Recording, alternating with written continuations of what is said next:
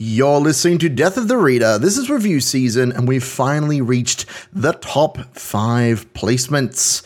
In fifth, I would like to take us back to a simpler time, one where Saxons roamed the countryside and the Black Plague was the hottest new piece of goss on the market.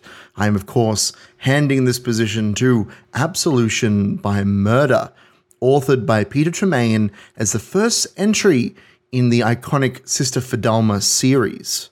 Murder by Absolution was one of the novels that I was most nervous about bringing to the table this year, being not just a piece of historical fiction, but being written by acclaimed Celtic scholar Peter Berresford Ellis.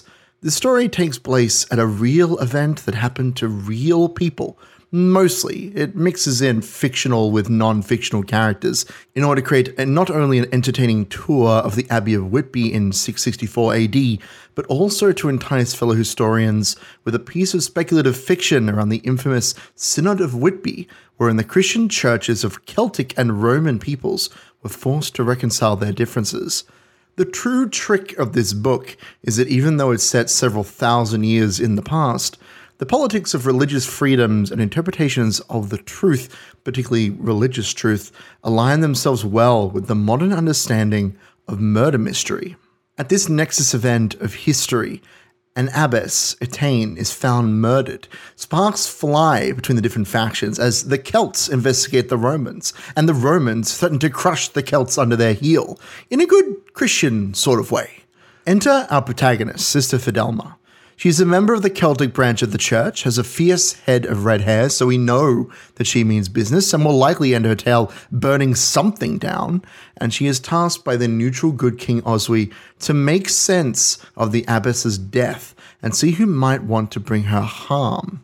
Because Oswy is a good and wise king who looks for treachery around every corner, he assigns Fidelma a Saxon who is aligned with the Roman Church so that whatever conclusion the two of them may reach, it can be judged as impartial. This is the key to understanding and enjoying the novel. Taken at face value, it's a fairly straightforward plot with an excellent sense of place.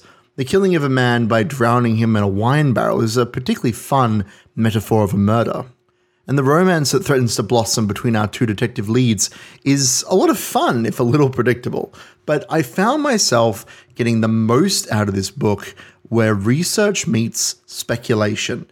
In the real historical event of the Synod of Whitby, the King Oswy is a respectable footnote, mediating between the Celtic and Roman churches to come to what everyone can agree is the impartial and therefore correct answer because he is more familiar with the Celtic traditions and his wife was brought up Roman, he is understood to represent that neutral ground. Fidelma and her Saxon sidekick Eadulf, then, are a fictional tool used to explore the conflict that must have been going on in the heart of the king on that day that set Christianity on the course to follow the Romans once more. All throughout the book, Tremayne is peppering his own observations of Christian European culture and applying a healthy layer of skepticism to generally accepted truths of Whitby as we know it. We interrogate a supposed madman about astrology. We meet the hard hearted son of the king, Alfrith, who clearly doesn't respect his father in the slightest. All of these fleshy character scenes are interspersed with check ins on the debates happening within the heart of the Abbey, where we can see Tremayne has done his homework, including speeches and annotations taken verbatim from historical texts, adding to the weight of the novel as a whole and raising the stakes. Obviously, as we live in the 21st century, we know what the ultimate outcome of the synod was. The, the country didn't devolve into chaos. King Oswy was not thrown out by his countrymen into the sea. But when Tremayne pulls back the murder mystery curtain to the beating essence of the novel, we get to partake in his own imagination of what really happened over this synod in this time, in this place, taking dates and locations from textbooks and breathing life into them and filling them with real people whose daily lives actually did hang in the balance of debates that took weeks to resolve, but which ultimately were about very little, like the way that a monk should cut their hair and how exactly should we calculate the days of Easter? You know, the important arguments. Now, I want to jump back to Sister Fidelma herself. She is not just any sort of detective, but a dowdy, pardon my Irish, And in her culture, this gives her the authority to stand up to kings. This, of course, is implemented to support her fiery nature and give her authority over the scene. And it leads to some really fun sequences where she calls out those around her that have authority, and there's a lot of how dare she and you can't do that, especially from Brother Eadulf, who is a slightly humbler man of science and medicine. The two of them do well together, where she is undoubtedly the clever of the two.